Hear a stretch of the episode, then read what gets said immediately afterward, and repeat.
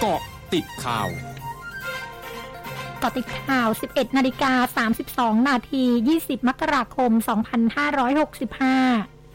นายไพศาลพืชมงคลอดีตกรรมการผู้ช่วยรองนายกรัฐมนตรี โพสเฟซบุ๊กระบุ การจัดการประชุมของพักพลังประชารัฐ เพื่อขับร้อยเอกธรรมนัฐพรมเผ่า สสพะเยาและสสอีก 20 คนออกจากพักนั้น เกิดขึ้นจากการบริหารจัดการร่วมกันของคณะกรรมการบริหารพักทั้งหมด โดยเฉพาะกลุ่มของร้อยเอกธรรมนัฐ ซึ่งจำนวนสสที่ออกจากพักทำให้คะแนนเสียงฝ่ายรัฐบาลหายไป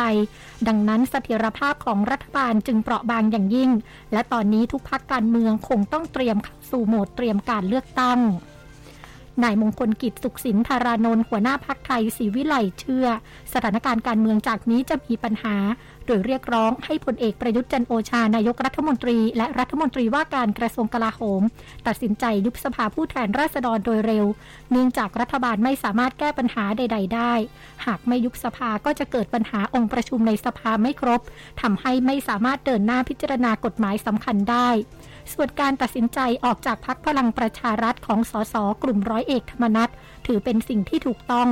ย้ำตนเองเป็นพวกเดียวกับร้อยเอกธรรมนัฐแต่อยู่คนละพัก เพียงแต่มีอุดมการเดียวกัน คือไม่สนับสนุนพลเอกประยุทธ์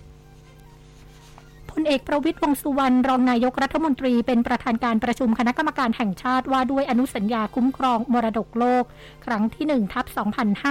2565 พร้อมมอบประกาศเกียรติบัตรรับรองการขึ้นทะเบียนเป็นมรดกโลก พื้นที่กลุ่มป่าแก่งกระจาน โดยได้ขอบคุณคณะทำงานทุกคนที่ได้ร่วมกันขับเคลื่อนผลักดันการขึ้นทะเบียน พื้นที่กลุ่มป่าแก่งกระจาน เป็นมรดกโลกได้เป็นผลสำเร็จ ซึ่งนับเป็นแหล่งที่ 6 ของไทยนำความภาคภูมิใจมาสู่คนไทยทั้งประเทศ พร้อมเร่งขับเคลื่อนการนำเสนอพื้นที่แหล่งอนุรักษ์ทะเลอันดามัน ให้เป็นมรดกโลก โดยมอบหมายให้สำนักงานนโยบายและแผนทรัพยากรธรรมชาติและสิ่งแวดล้อม เร่งดำเนินการต่อไปโดยเร็ว นายแพทย์ธีระวรัตนารัตน์คณะแพทยศาสตร์จุฬาลงกรณ์มหาวิทยาลัยโพสเฟซบุ๊กระบุ การติดเชื้อโควิด -19 สายพันธุ์โอไมครอน แม้จะรุนแรงน้อยกว่าสายพันธุ์เดลต้า แต่หลักฐานวิชาการจนถึงปัจจุบัน ชี้ให้เห็นว่าคนที่เคยติดเชื้อโควิด -19 มาก่อน จะมีภาวะอาการคงค้าง หรือลองโควิด ได้สูงถึงร้อยละ 20-40 และภาวะลองโควิดนั้นจะส่งผลต่อระบบต่างๆ ในร่างกาย มีปัญหาระยะยาวได้ ทั้งเรื่องระบบสมอง ระบบหัวใจและหลอดเลือด ระบบทางเดินอาหาร ระบบภูมิคุ้มกันนอกจากนี้ในเด็กยังส่งผลให้เสี่ยงต่อการเป็นเบาหวานชนิดที่หนึ่งซึ่งจะเรื้อรังไปตลอดชีวิตได้ด้วย ซึ่งการไม่ติดเชืชื้อย่อมดีที่สุด ช่วงหน้าคืบหน้าข่าวอาเซียนค่ะ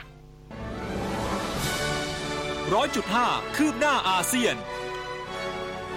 ประธานคณะกรรมการประชาชนประจำกรุงฮานอยของเวียดนามประกาศวานนี้ ยกเลิกการจัดแสดงพลุในเทศกาลเต็ด ซึ่งเป็นเทศกาลปีใหม่ของเวียดนามตามปฏิทินจันทรคติ เนื่องจากกรุงฮานอยยังคงประสบกับการระบาดของเชื้อไวรัสโควิด -19 หลังจากก่อนหน้านี้ทางการวางแผนจัดแสดง 15 นาทีในวันที่ 1 กุมภาพันธ์ ด้านกระทรวงสาธารณสุขเวียดนามรายงานวานนี้ พบผู้ติดเชื้อไวรัสโควิด -19 รายใหม่ 15,959 ราย ซึ่งเป็นผู้ติดเชื้อในประเทศ 15,936 ราย และอยู่ในกรุงฮานอยมากสุด 2,909 ราย เสียชีวิตเพิ่ม 142 ราย ทำให้เวียดนามมีผู้ติดเชื้อสะสมมากกว่า 2 ล้าน 70,000 ราย เสียชีวิตทั้งหมด 36,114 ราย สำนักงานบริหารกรุงพนมเปญของกัมพูชาปรับปรุงบูรณะสวนสาธารณะหลักเพิ่มอีกสองแห่ง เพื่อประโยชน์ด้านสันทนาการและการท่องเที่ยว โดยในการปรับปรุงบูรณะดังกล่าว มีการเปิดพื้นที่เพื่อการออกกำลังกายและจอดรถ การติดตั้งห้องน้ำสาธารณะ การประดับตกแต่งด้วยต้นไม้และดอกไม้ และการประดับไฟ ทั้งหมดคือเกาะติดข่าวในช่วงนี้ภัยรัญญางานสถินรายงานค่ะ